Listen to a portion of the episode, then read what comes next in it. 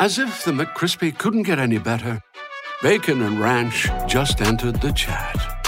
The Bacon Ranch McCrispy, available at participating McDonald's for a limited time. Ba-da-ba-ba-ba. Davis steps under center. Gibson and McClendon behind him. Davis with motion by Richard. Will give the ball to McClendon. He leaps. Oh, he doesn't get in. He fumbled the football.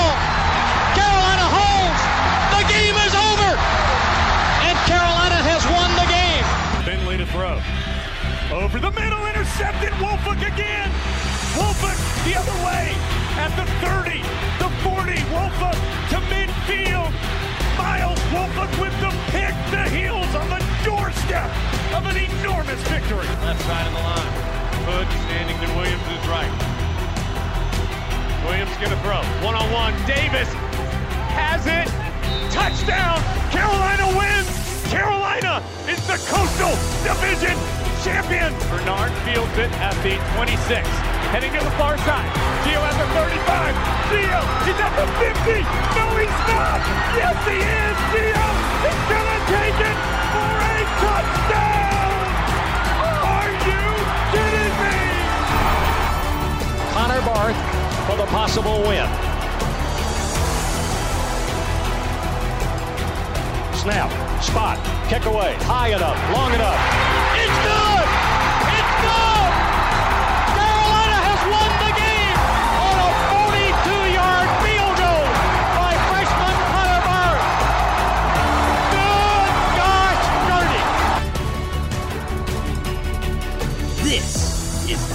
Tough Podcast. Hey guys, welcome in to another edition of the Heel Tough Blog podcast. By the way, the first thing that everyone heard when we turned on the mics was you sighing and saying, man. So I'm assuming you're thrilled to be here as we break down the Tar Heels 2020 schedule. I'm always thrilled to be here. It's an honor to be back. You threatened to fire me after the last episode that we did, even though I was There were some calls for it. I was superb. I was really saying man because that that video of uh, of Gio at the end of the intro always just kind of So, so we we were talking about it right before it starts because we we have the mics off before we start. thank talking. God. If we were in the stands, we probably would not have been in the stands. Ever again. But yeah, yeah. We, I, I mean, I would have been we would have been kicked out for life, maybe even arrested. Uh, I mean, we also may or may not have fallen over the front. Yeah, we could have been section dead. two nineteen. Yeah. if we were sitting in the front. Death is a possibility. How excited we were uh, for that. Now, uh, maybe not because we were in attendance for the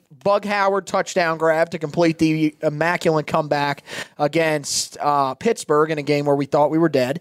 Uh, and we were also there this past year for Chazz Surratt's interception, although we were sitting up higher. So if we would have fallen, we would have fallen into rows of seats ahead of us. So we, we might have been all right. Yeah. Um, we've seen some legendary moments, but we weren't in attendance for that one. And we do believe that if we were, um, we probably wouldn't have seen all those other great moments. But it's always great whenever we get to go back and watch those. We hope you guys really enjoy those uh, videos that we have there in the intro for you. And Carolina is looking to create some more memories like that this year. Unfortunately, uh, it's looking like we're not going to be able to see the sort of fan reaction that we've seen in years past to some of those great moments. But uh, at the same time, the schedule for Carolina is setting up for them to have a lot of success here in 2020 in a year where it feels like the Tar Heels, with this with, the draw that they've gotten, uh, have a chance to, believe it or not, challenge for an ACC championship uh, for the first time since 2015.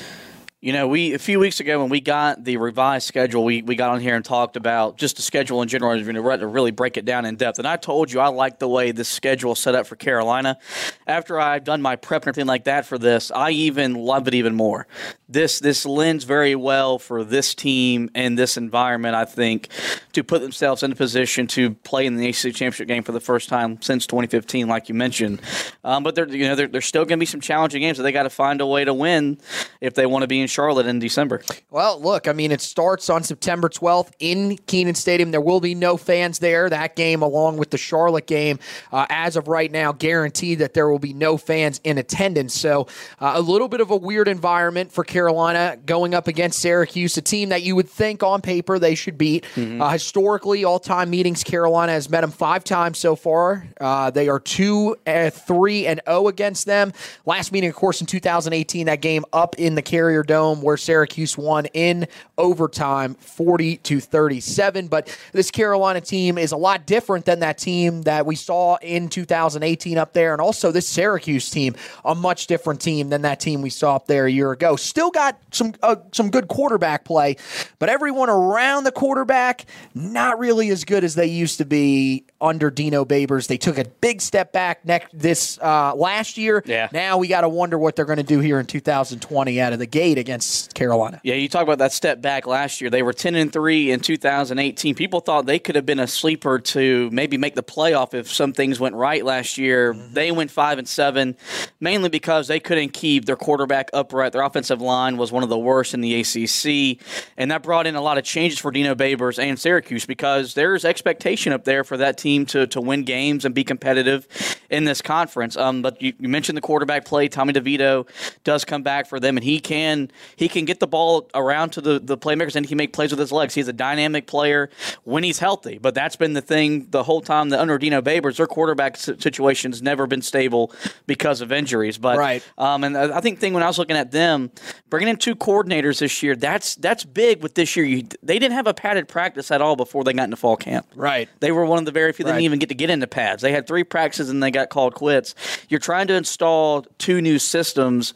How much behind are they going to be as a, other teams like us, Carolina? We're already we're already established. We know our system. We're kind of just trying to get we're trying to grow what we already have. So right. I think that's going to play a difference. But um, it's an ACC team, so there's going to be a lot of talent on the field. That's September 12th in Kenan Stadium. But this is a game that if Carolina is the team we think they are, they should win. And I think you said they're they're a 17 and a half point favorite right now. We'll see what that line moves to. grown to 20 and a Right. So, so that tells you what the odd makers think about this game. Right. I, I don't know if it's going to be up near that that level of separation in this game. I think Carolina is is definitely the favorite going into this game. But I mean, for Syracuse, uh, I mean, you mentioned it, they got a lot of guys that they've got to replace. I mean, on the offensive side, you got to replace Trishton Jackson, your leading wide receiver yep. from a year ago.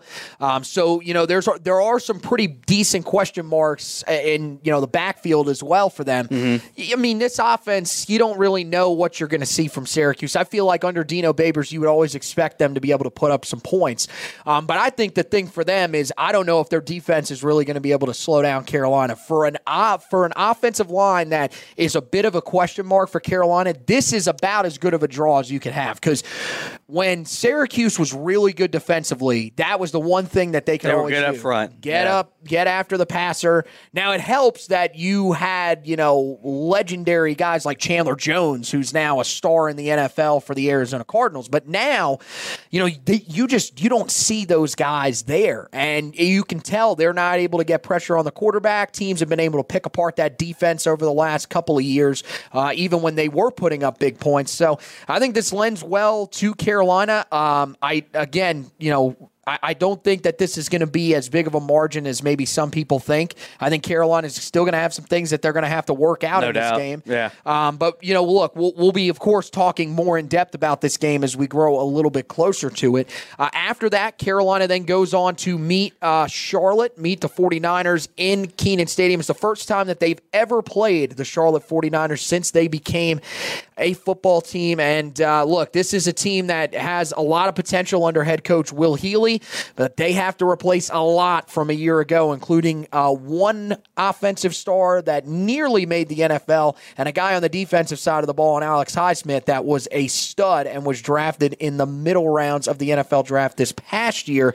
What do you expect from this matchup for Carolina? One that I think going in, most people would definitely look at as a win, but I think might be a little tougher than maybe some people expect. This is the one game on the schedule that you would look at and say, no doubt Carolina is going to win the game. But I think there will be, I'm not going to say there'll be problems. I think Charlotte, though, will come into Kenan Stadium and they'll be able to give Carolina I guess a game for at least two, maybe three quarters. Will Healy is known to be able to be a great motivator. He's done a tremendous job in only one year at the helm in Charlotte. You mentioned last year Uh, they made the first bowl appearance in program history. With that, you know, you're going to lose some people's coaches. Your offensive coordinator uh, left to go to Florida State to join Mike, Mike Norvell's staff. You lose Benny LeMay, who was a thousand yard rush for the NFL. Alex Highsmith has gone to the NFL, but they bring back their quarterback Chris Reynolds, who can make plays with both his arm and his leg, and his three top receivers. So they're going to have potential offensively to kind of keep pace with some teams that they're going to play, maybe even with Carolina for a quarter or two. It's the defensive side of the ball they're losing their leading tackler that you're going to have to worry about. They got to find their starting quarterbacks. Um, they do bring back their their, sa- their safety Ben Leduca from from injury.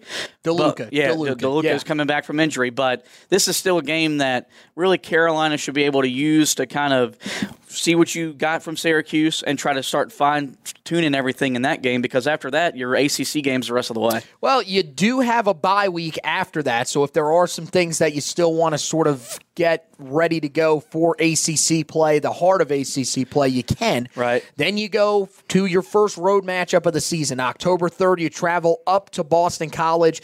Uh, Carolina, five all time meetings with the Eagles, uh, which is kind of shocking to me that they've only met five times. Carolina with a 3 2 and 0 record in those games. And of course, the last meeting way back in 2013, Carolina with a dominant 34 to 10 win over Boston College. That was a Boston College team that wasn't really all that great. This Boston College team looks like it might be somewhat similar to that Boston College team. There's just so much gone from a year ago. You lose two of your top offensive stars, running back A.J. Dillon, one of the better rushers in program history, along with quarterback Anthony Brown, who's now at, or- now at Oregon. And then uh, you bring in a head coach in Jeff Hafley, who, uh, you know, I, I I'm going to be honest with you. I wasn't overly impressed by the hire for Boston College. I, I think, you know, letting Steve Addazio go might have been the right decision. Um, but I think the other thing to realize here for Boston College is they're always kind of a middle of the road team. Occasionally they'll jump up there. But this year looks like they're going to be on the lower end of the spectrum, and I think this game stacks up very well for Carolina's first trip on the road in 2020. Yeah, the big thing about this game is that when we got the original schedule, this game was supposed to be in um, November. This game is now in October, so weather shouldn't be as big as a problem as it would be um, in November. But you mentioned Steve Addazio getting fired, Jeff Hafley. You may not be a big fan of the hire. Everything coming out of there, out of Boston College, their AD loves it. Now, granted, he made the hire, then left for UCLA, but everyone thinks that he's the right guy to get this program elevated. They've made Maybe. they've made bowl games in four straight years, but they just haven't taken the next step to winning eight or nine games. I don't know how you replace AJ Dillon. He was probably the best running back in the conference while he was here the last three years. Their backup David Bailey ran for 844 yards and seven touchdowns. So you're going to have some some confidence that he can at least carry the load. But I don't see how this team year one is going to be able to move the ball enough to keep up with the likes of Carolina and other teams in this conference. And defensively, they just haven't been the same Boston College Eagles defense that we kind of knew up what they. That's how they won games because they could play such, such good defense. Right. Um, that hasn't been the same the last couple years, but I just I love this game more because we don't got to worry about it being extremely cold and and snow. And this is still a game that Carolina should be able to have their own way and find a way to win. Yeah, I mean, as we talk, you know, you, you mentioned the defense. I mean, this probably looks like the first time that Carolina is going to be tested by uh, a really good defense. I mean, the first two games of the year, you just feel like Carolina's offense should be able to have their way. Uh, this is the first test, I think, especially for that offensive line. I know Boston College isn't bringing back a ton up front from a year ago, but they're always a team that usually finds a couple of pass rushers. So I think this will be a chance for that young offensive line to get tested, which they're going to need because then that next week they head home. They take on Virginia Tech. Of course, all time meetings between Carolina and Virginia Tech 41 meetings. Carolina hasn't fared so well 11 wins, 24 losses, six uh, ties. You have the last meeting in 2019. Of course, uh, last year, you guys remember that wild six overtime game uh, in Lane Stadium. Carolina dropped it 43 to 41. And one of the big things that we saw in that game, and I think is going to be another crucial part of this game, is the matchup in the trenches. That defensive line for Virginia Tech absolutely destroyed Carolina's offensive line for most of that game. Carolina's got to be much better in this game. Keep quarterback back Sam Howell upright because, believe it or not, even with everything that's left from Virginia Tech this offseason, whether it was due to graduation or to transfer, there's still enough talent on that team that this team could end up winning this game. I think this is Carolina's biggest test on the schedule. And I think if there's a game that they will need some sort of fan environment to give them a lift to, to, to win, this is the game. Um, Virginia Tech, you know, the, it's, it's a big year for Justin Fuente, even though he's won 33 games in his first four years there. It's uneasy there. There was rumors of him leaving in the offseason, go to Baylor. He stayed. Uh, Bud Foster retired. His protege, Justin Hamilton's taken over. We talked about that defensive line that kicked Carolina's ass last year. They got three senior starters up front that's going to challenge the offensive line once again, but they've got talent everywhere. Hendon Hooker took over last year at quarterback, was 6 and 2 in his starts, averaged 30 points per game, really ignited the offense. Mm-hmm. Um, they've got a 1,000 yard rusher transferring in from Kansas and Khalil Herbert. Tre Turner and Tayvion Robinson make up uh, on the outside as good playmakers in the passing game. So they've got talent literally everywhere. They just haven't, it hasn't really meshed well with the coaching staff and in the scheme. It feels right. like this might be a year for them, and this is going to be a game that maybe decide who, who represents the second team in the ACC in Charlotte for the title game. That's interesting. I don't know. I, there's another game I think later on the schedule that it could come down to as well. Uh, Hendon Hooker, like you mentioned, um, I think you know Carolina actually, believe it or not, their defense looked better against him last year than Quincy Patterson, who they just could not find any way to slow down. But um, yeah, one of the things that's so interesting about them this offseason, they brought in three transfer running backs. And remember when that's Virginia how they retooled Tech that was position. Good, yeah, yeah. they when they were really good, when they were competing for ACC championships, they like to run the football. That's how their offense ran and their passing game came secondary. I think that's what you're going to start to see here this year, I, you know, there's a reason, like you mentioned, Herbert's coming in. They just got Raheem Blackshear, who transferred in from Rutgers. He got cleared the other day. Marco Lee, also another transfer coming in. Um, and then, I mean, on the defensive side of the ball, uh, you know, again, you talk about that secondary always in good shape. I mean, right. losing Caleb Farley hurts really bad. Um, but you do have Divine Deablo, uh, who leads that secondary. Um, and then, you know, at linebacker, still got Rashad or uh, Rayshard Ashby, as well as Dax Hollifield. Mm-hmm. So, uh, still a ton of talent here. Uh, I think, you know, when you look at the hierarchy of the ACC, I think it's Clemson.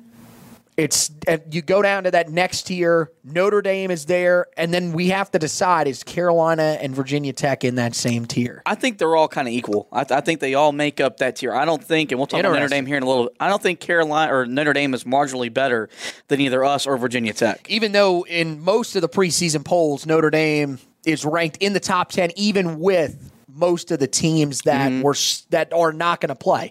So in a lot of the voters' minds, they see Notre Dame as a team that's a step ahead of Carolina. And that's every Tech. year, though. Notre Dame might be the most preseason overhyped team every year in college football. Okay, now you're just now you're just not thinking because clearly. they're Notre Dame. That is very clearly either Texas or Tennessee, USC or Tennessee. Yes, I was going to um, say Tennessee, but I, but I mean, there I, we go. I put Notre Dame in that category. I think they're all, I think they're mm. all kind of the same. And the good thing is, we're gonna we're gonna see it all play out this year. So no concern about Virginia Tech's uh, everything they lost in the wide receiving core. That was the position where they got decimated. I mean, Tre Turner is their only guy that's back. Um, you got to have targets for your quarterback. Well, and they bring back Tayvion Robinson. I, I think there'll be enough there. Okay. To where, right. to where they they'll be able to to make it work. All right. I mean, I think it's a tough test, but I have to disagree with you that it's the toughest test. You move to October 17th. They go back on the road. They go at Florida State. 19 overall meetings with the Florida State Seminoles. Carolina 3, 15, and 1. Yeah hasn't really been all that great whenever they've taken on the Seminoles. Of course, we remember in the 90s, that was the thorn in the side for the Tar Heels. Couldn't seem to get over that hump. But the last meeting that they had, Carolina won it 37 to 35 with the game and winning field goal that you guys saw in the intro from Nick Weiler uh, in that 2016 season. Probably the last time that we felt heading into a season the team had a chance to make an ACC championship right. game.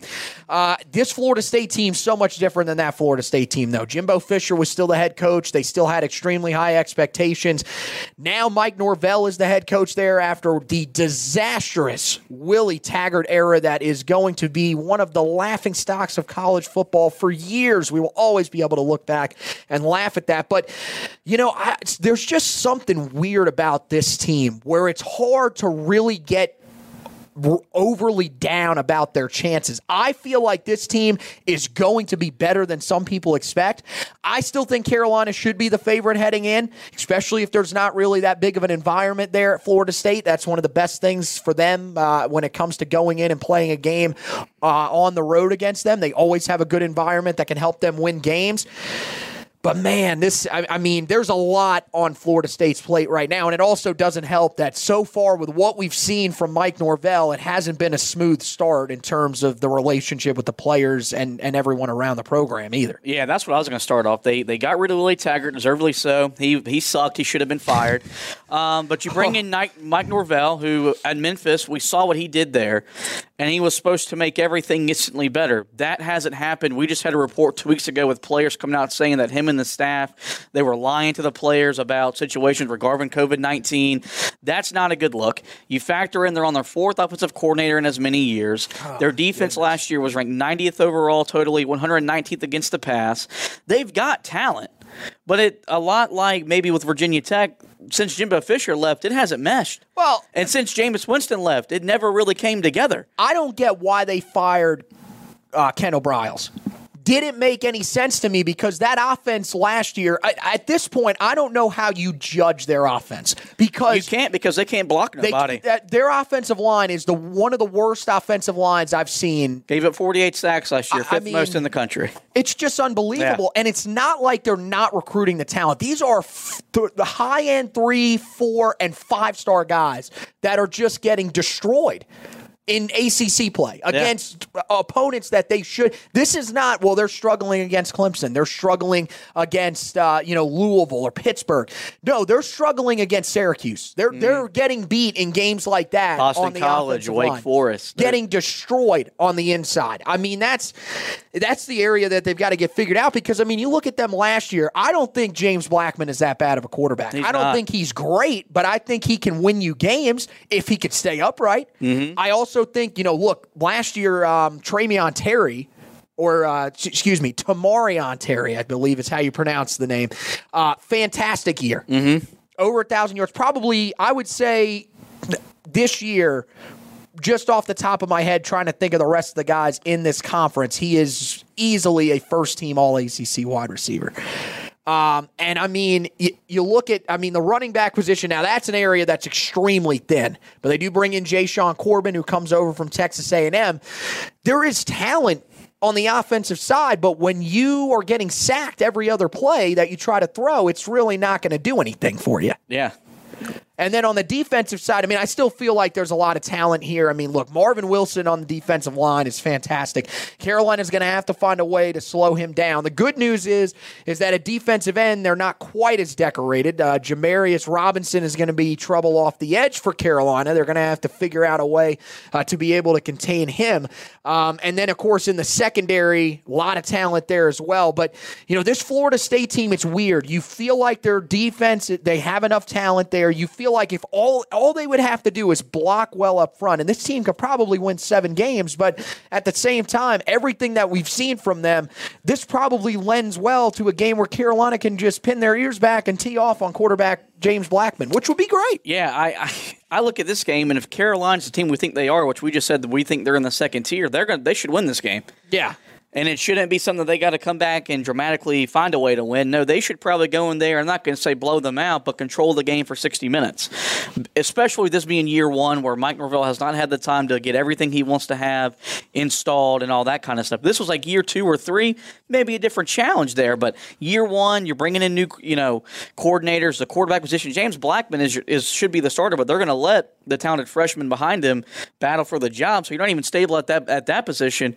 This is a game Carolina should win. Well, no, Blackman did win the job. Did he? Uh, yesterday, he did. He did actually get named the starter there. Um, but yeah, I'm with you on that because I mean, look, Jordan Travis is talented. Mm-hmm. The fact that he's coming in and competing for that job, I mean, this is the third year in a row that Blackman's had to compete for that job. And remember, last year, I mean, pretty much they, they went with him, but at the same time, they had as short of a leash as you could have on him. Went to Hornibrook. That didn't work out at all. And then they had to go back to Blackman. I mean, there's just, there's no trust in him, it feels like. I don't really get why, because we're both in agreement that we don't think he's that bad of a quarterback. We think there's enough there for him to have success, but who knows? I, I think that's you know that's going to be the thing is how quickly can Norvell, uh, you know, sort of gain some confidence from his players. Uh, after that, you move back uh, into Kenan Stadium. It'll be a home game against uh, your first rivalry matchup of the season against NC State. Of course, all-time meetings between Carolina over 100, 109. Carolina with the advantage, 67, 36, and six. And the last meeting was the beatdown last year in Raleigh.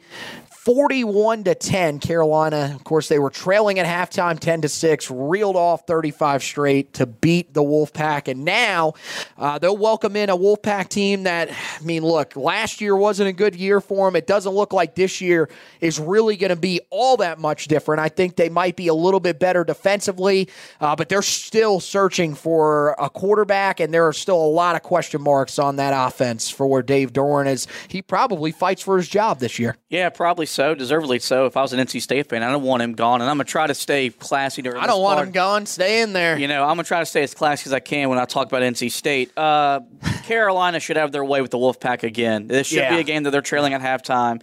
They're bringing in five new coaches on that staff to try to revamp what's going on there. Their offensive last year was 107th in scoring. I don't see how it's going to improve when you know you don't know who your quarterback's going to be. Yep. You can run the ball with Bam Knight, he's back, and you got four stars on the offensive line, but I don't see them being able to pass the ball very well. That was a big problem for them last year, and so I think I think we're you're going to see the rivalry tilt back to where Carolina's the one doing more of the, the winning, and NC State's trying to play catch up. Whereas under Larry Fedora, we were playing catch up to them.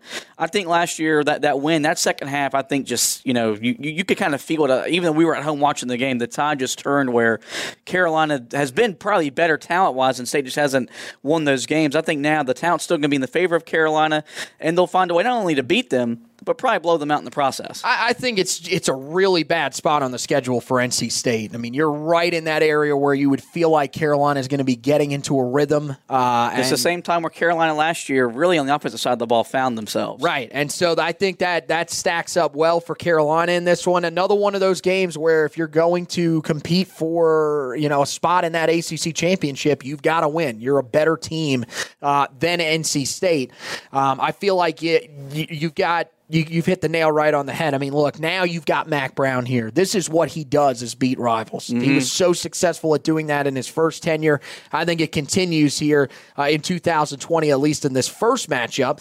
Uh, then you go October 31st on the road, the South's old, uh, oldest rivalry between Carolina and Virginia. This one will be in Charlottesville this year. All time meetings. This will be the 126th meeting in the previous 125. Extremely close. Carolina with a 64 57 and 4 edge over Virginia. And of course, last year, that 38 to 31 loss in Kenan Stadium. That Virginia team, deservedly, as we thought could be possible, went to the ACC championship game to become the seventh different coastal representative in seven years. But now that team is scheduled to take a step back. They lose Bryce Perkins. You lose a lot of talent on the defensive side of the ball as well. But at the same time, it feels like they have finally found a coach there that can keep them competitive. And they've added a lot of transfer help here in the last couple of months. This Virginia team, while I still think they take a step back and Carolina should be the favorite in this game, I think this is going to be a tougher game than it looked a couple of months ago. Yeah, Bronco Mendenhall's done a really good job establishing himself. When he left BYU for that job, it didn't really make a whole lot of sense to anyone in college football, uh, but it's now starting to make sense now. He's a good coach. He's, he's built the program, built the culture. Last year was a big year for them. They ended the 15 year losing streak at Virginia Tech. You went to a New Year's Six Bowl where you lost to Florida. But like you said, they're scheduled to take a step back because you're losing Bryce Perkins. Your top two wide receivers are gone. Um, now they, they've got depth at the offensive line. The leading rusher comes back, and defensively, 15 guys that started the game are back. But there's still some questions for that team to be in that second tier to maybe get back to the ACC championship game. Think it's going to be a tough game, though. I don't think Carolina. Carolina always struggles and goes here and wins. They never. It's never really easy for them. Whatever reason Uh, it you is. had a couple times early in the Fedora era where they blew them out because they were just, Virginia sucked. They were just they weren't were even that marginal. They sucked. Mike London sucked. Yeah, well, well, uh, Mike Mike London would be good, then he'd suck. Then he'd So, be good, then he'd suck. That's how it um, works. Now Mendenhall is much more consistent. This team is going to be a problem year in and year Yeah, out. that's that's what I think. I think they'll be a team that'll give Carolina fits, but this is still a game. Even though it's going to be on a Halloween, you can have all those kind of distractions. Carolina's better on paper. They're better on the coaching staff. They should win the game. Well, this year I, I'm assuming that wearing masks isn't going to be kind of cool, kind of as cool on uh, Halloween as it is uh, in previous years, considering we got to wear them all the time. So uh, after that, I mean, you go to another game. You talk about a game where it's a team that always seems to give Carolina fits. Since David Cutcliffe came back, we just cannot figure out why. But Carolina, no matter how much better they are on paper, they cannot find a way to blow out Duke outside of that 2015 matchup.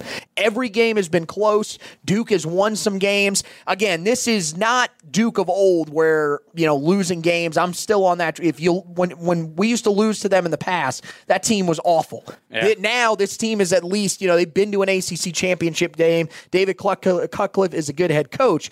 Um, but again, Carolina should come in a heavy favorite in this one. This will be the 106th meeting between the Tar Heels and the Blue Devils. Carolina with a 60, 41, and 4 record against Duke all time. Last meeting, of course, last year was in Kenan Stadium. The Carolina, the 20 to 17 win with the interception on the goal line by Chazz Surratt to seal what was looking like it was going to be a loss for Carolina, but ended up being a win that kind of changed the season for Carolina, made them uh, probably a little bit tougher as they came down the stretch. That cannot happen again this year against the Duke team. That uh, look, you know, again, we expect that they're going to be able to hang tough with Carolina at times, but at the same time, they still should be nowhere near on the level of this Tar Heel team in 2020. Yeah, no, you're right. That that game last year was weird for a lot of different uh, ways. If Carolina loses that game, you probably don't see them making a bowl game. And Duke last year, if they would have beat Carolina, they would have went to the, to the postseason. Um, but nonetheless, David Cutcliffe taking over play calling in 2020 to try to get some life back into that offense that has really struggled since Anthony Boone left, which is saying something because they th their offense when he was running was very conservative but they, it was efficient. You bring in uh, Clemson transfer Chase Brice take over at the quarterback position. You got Jalen Calhoun at wide receiver and Noah Gray uh, at tight end that you can get the ball to. Four offensive linemen come back, so you're going to feel stable on the offensive side of the ball. Defensively, you had 35 sacks last the most that Duke's had in 10 years. Your top two guys at sacks come back. You've lost your top two linebackers, and your best guy in the secondary departs. So there's a lot of questions around Duke that you should think Carolina should go there, make the eight mile ride, and get an easy win. Yeah, I mean, I again, I just don't, I don't think that's how it's going to be. I think Carolina is going to have to battle in this one because that's always how it seems to be. The other thing by this point is you got to think Carolina will.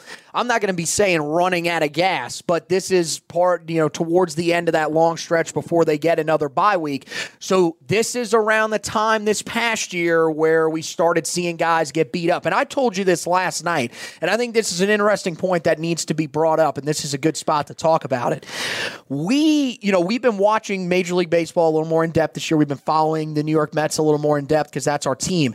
We've seen as the season has gone along, you've started to see the injuries pile up more and more because these guys weren't able to be with the team throughout the offseason, going through the workouts that they're supposed to. We're not saying that Carolina's guys haven't been working out. I believe that most of them probably have because they believe that this team is going to be good. They want to do everything they can to make this team into an ACC championship contender like we think they can be. But you feel like this could be a point where injuries start to set in. We've heard Mack Brown talk about it, how developing depth is so key.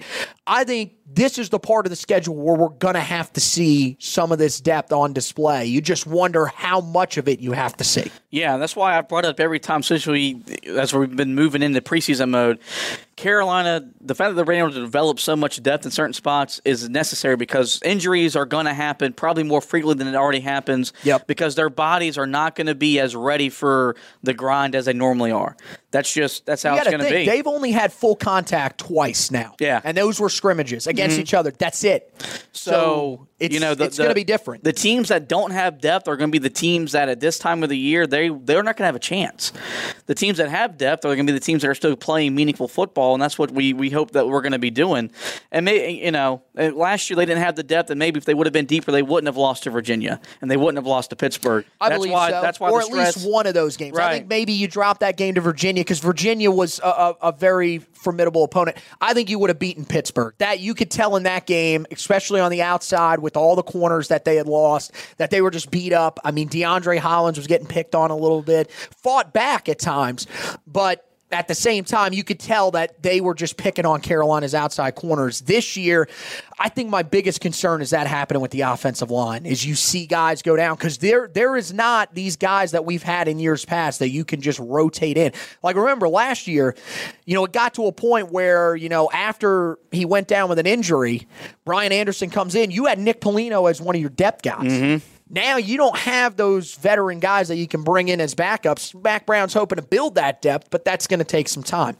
So after that game against Duke, Carolina goes back home. Uh, they will play Wake Forest on November 14th. All time meetings with the Deacons 107. Carolina with a uh, 69, 36, and 2 record. Last meeting, of, co- of course, was last year in a game that, uh, man, just felt like we were so close again, even after getting down huge early on on the Sam road. Howell got benched in that game. Got benched. Uh, probably the best thing that ever happened to him. Woke him up. We Yeah. knew that was going to probably happen at some point. But yeah, we saw Jace Ruder come in.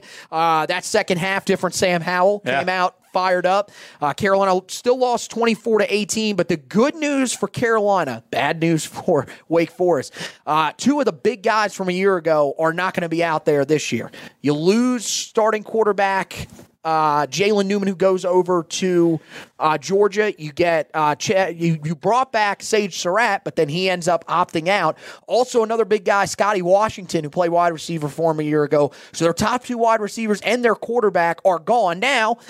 I like Sam Hartman. Remember, he was the guy before Jamie Newman was there. He's still a, a pretty talented guy, but I think they've lost so much on the offensive side that I just don't know if this is the same Wake Forest team this year. Now, I'm not with some of the some of the people who now have them as a bottom feeder in the ACC. There's some people that think they could finish last in the ACC. Uh-huh. I don't think they'll be that bad, but I still think Carolina will now be a heavy favorite going into this game. Yeah, I mean, I'd like Sam Hartman too if I had Sage Surratt to throw the ball to, if Cade Carney was in my backfield, and if I had an experienced offensive line. He has none of that. Now, Donavon Greene's not bad at wide receiver. So- He'll progress, but, But yes. he's not Sage Surratt. And No, of you course know, not. So Of that- course not.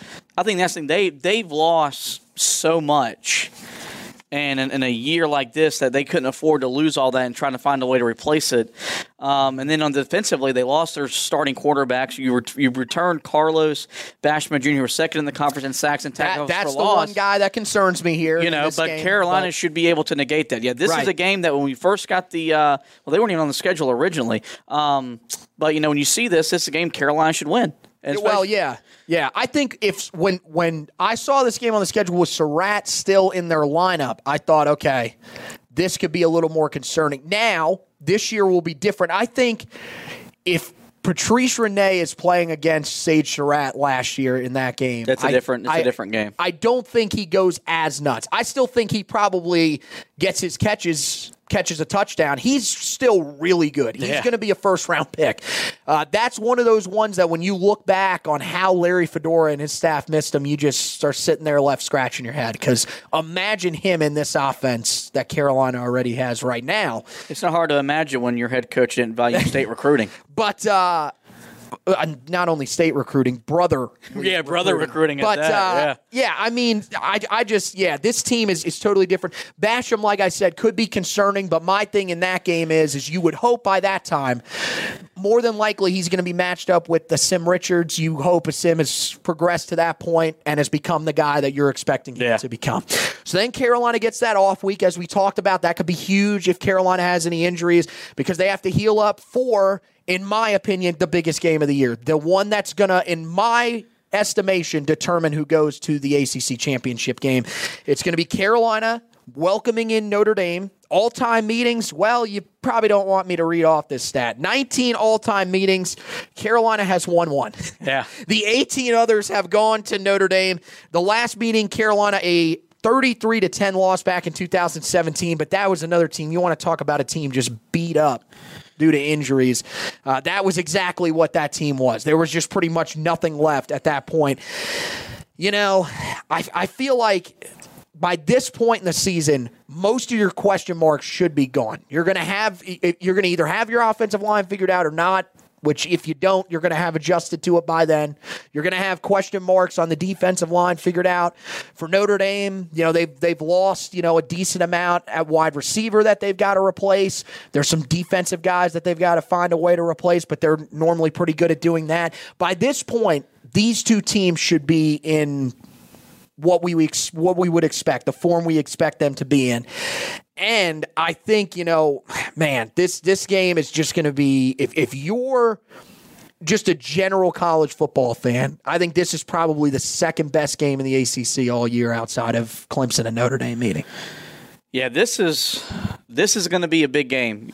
I, I, I lean more Virginia Tech would probably determine how Carolina season goes they, if they compete for ACC championship game. And you said Notre Dame, and rightfully so. They've won 30, 33 games in the last three years. Ian Book's a seasoned veteran quarterback. He's coming back, but he's lost his top three wide receivers. Um, so he's got to find new skill guys to get the football to. Their offensive line, though, return, so they'll be stable up front. But Notre Dame is Notre Dame. Brian Kelly, the fact that he is entering years now on the hot seat hasn't made a whole lot of sense because all he does is win 10 every 11, year he's on the hot you know seat. wins It's 10 games every year playing usually the toughest schedule in the country.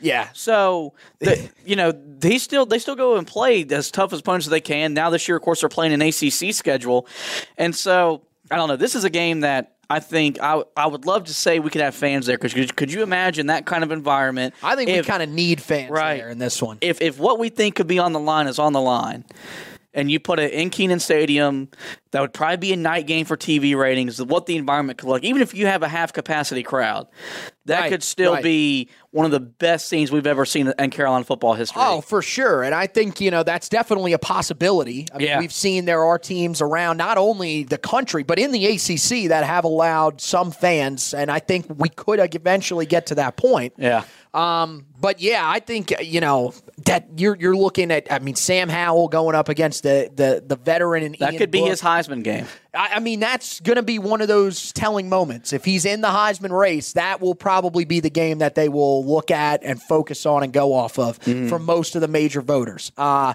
you know, again, we don't know if he's going to be in the Heisman race at that point. I mean, look at all the talent that is around him. We do think Carolina is going to run the ball a lot as well.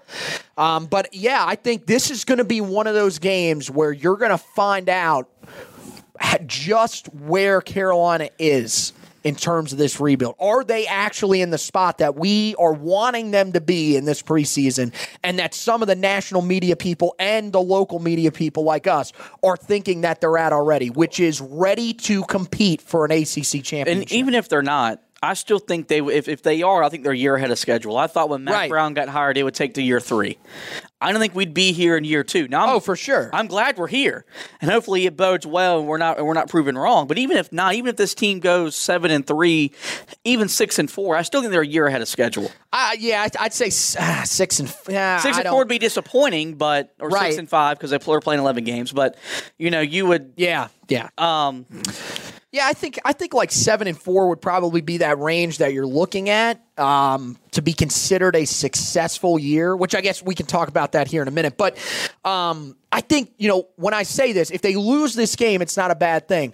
But if they win this game, then this tells you they are where we think that they are at. They are in they are you know, as close to Clemson as anybody in the conference. It would probably be them, depending on what happens with Notre Dame, which again, I think barring anything, you know, COVID hanging around for, you know, into next season, um, something funky like that happening, I assume that Notre Dame's going to go back to being an independent because, again, they have their own, they have their own TV contracts. that makes sense. It's- they should never be, in a conference. We don't want to get on that discussion. Ah, They should be an independent. That's I- one of the I- things I- that makes college football what it is. I think we should see them in the ACC, but um, I, but I mean that's you know I I think it's Carolina will will learn in that game just where they're at. Yeah. That's a measuring stick game. I think Virginia Tech is also potentially a measuring stick game, but I feel like that game against Notre Dame, especially with all the expectations that you could come into that game with, will kind of show you where you're at. I, I mean,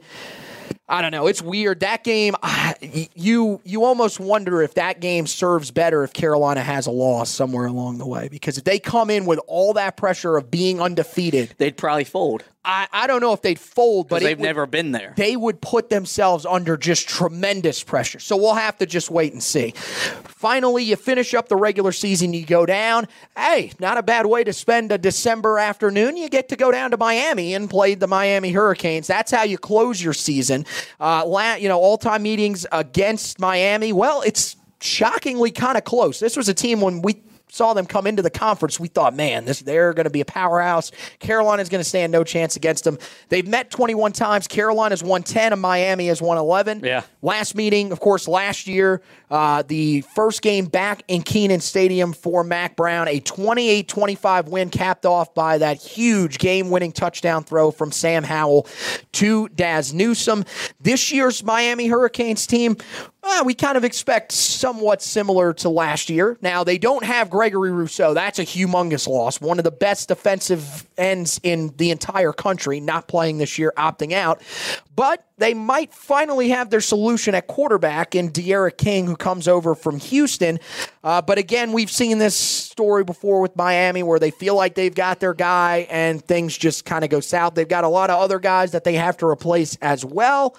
Um, but I think the main thing here, and one a, a factor that will play in heavy to this game, you almost feel like, believe it or not, Manny Diaz could be fighting for his job when they play this game on December 5th. Yeah, he's entering year two, and this feels a lot like last year when he. This does this not feel somewhat like the Taggart situation at Florida State? I don't think it's that bad, but he Yeah. took over last year and he tried to get a quick fix at offensive coordinator with Dan Enos and the quarterback with Tate Martell. That didn't work. He's doing the same thing again in year two. You get D'Eriq King, who we've seen has proven to be a better player than we've seen from Tate Martell. You're bringing in Rhett Lashlee as the offensive coordinator. That's the guy that he was at Auburn. I I, had a man that, crush. I like that fit between King and Lashlee Yeah. too. I think that works pretty well. Um, A lot like Florida State, they've got talent. Cameron Harris and Brevin Jordan will return, but their offensive line last year was the worst in college football as a power five team. They gave it 51 sacks.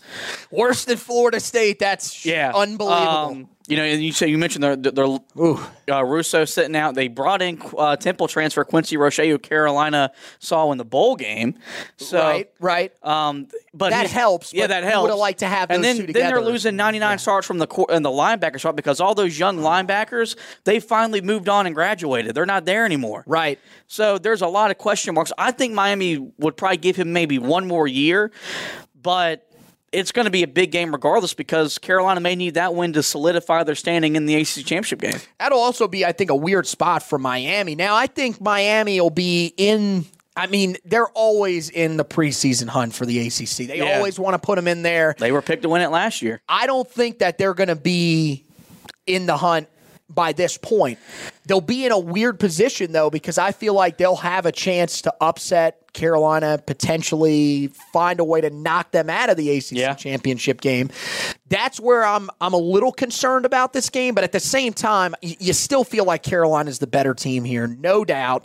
Um, I you know I still feel like you know, this game, believe it or not, going to Miami has not been as big of a challenge for Carolina as we thought it would be. Take away that Thursday night game two years ago, and they fared pretty well down there in South Florida. And again, that team in 2018 was nowhere near competitive. We knew that team was going to go down there and get smashed. But I mean, remember back in 2016, we faced a tough test against them down there, found a way to win a game, a game where, believe it or not, in the Larry Fedora era, we actually played defense to win the game. Yeah. Um, but yeah, I think uh, you know overall we talked about it. The schedule stacks up well for Carolina.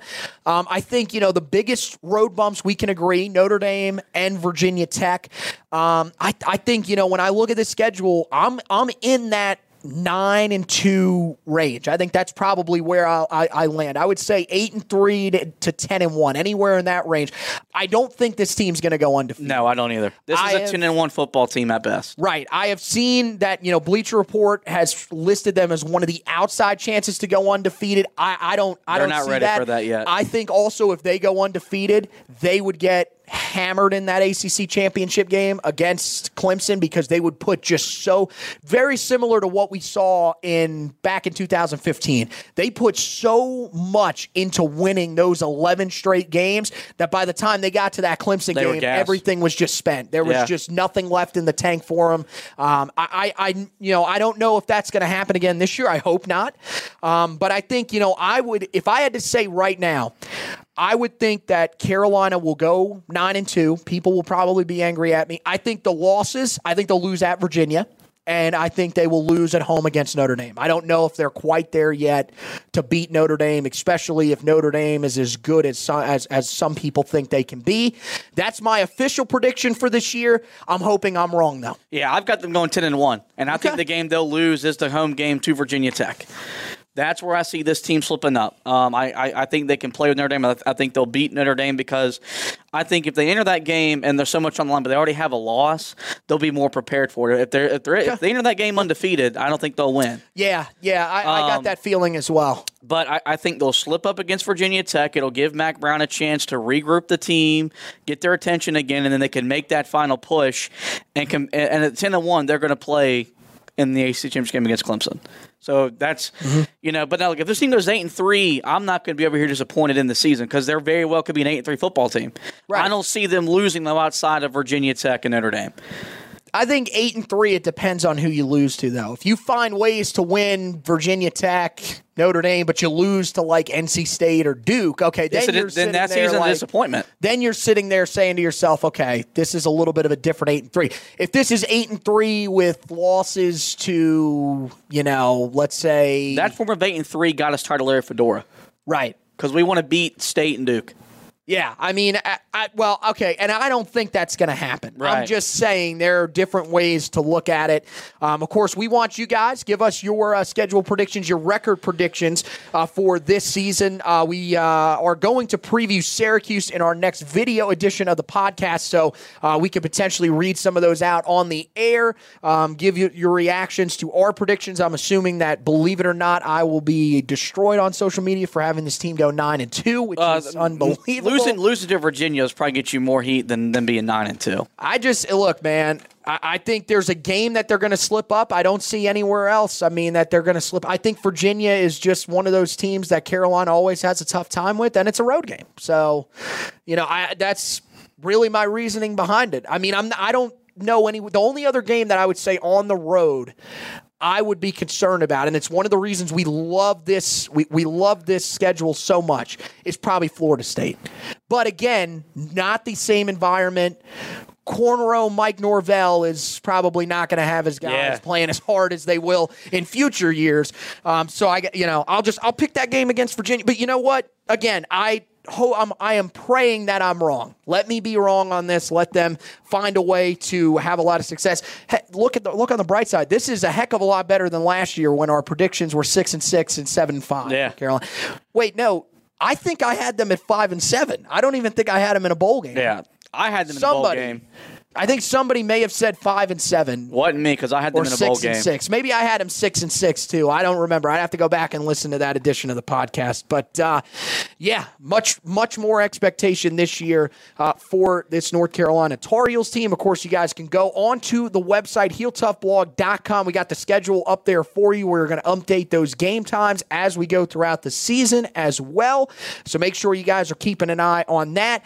The season for Carolina will kick off September 12th, noon kickoff. That is on ACC Network, correct? Against Syracuse.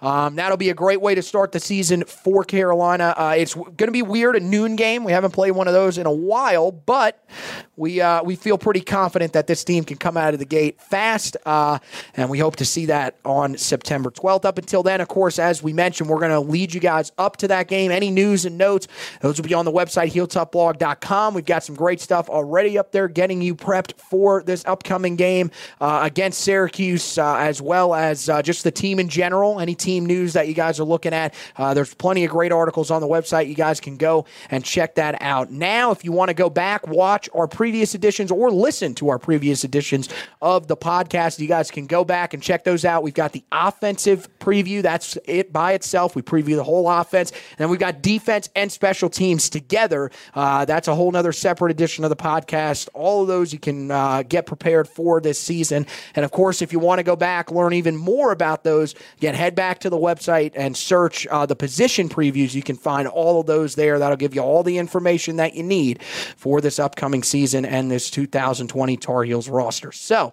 that's going to do it for this edition of the podcast. We want to thank those who have been watching for watching. Encourage those who have been listening. Make sure you like uh, or rate, review, and subscribe to the podcast wherever you listen to your podcast, whether it's Apple Podcasts, Google Podcasts, Spotify, Spreaker, anywhere. Make sure that you give us a rating, give us a review, and subscribe to the podcast so you don't miss an episode. Want to thank you guys for listening, and as always, go Tar Heels.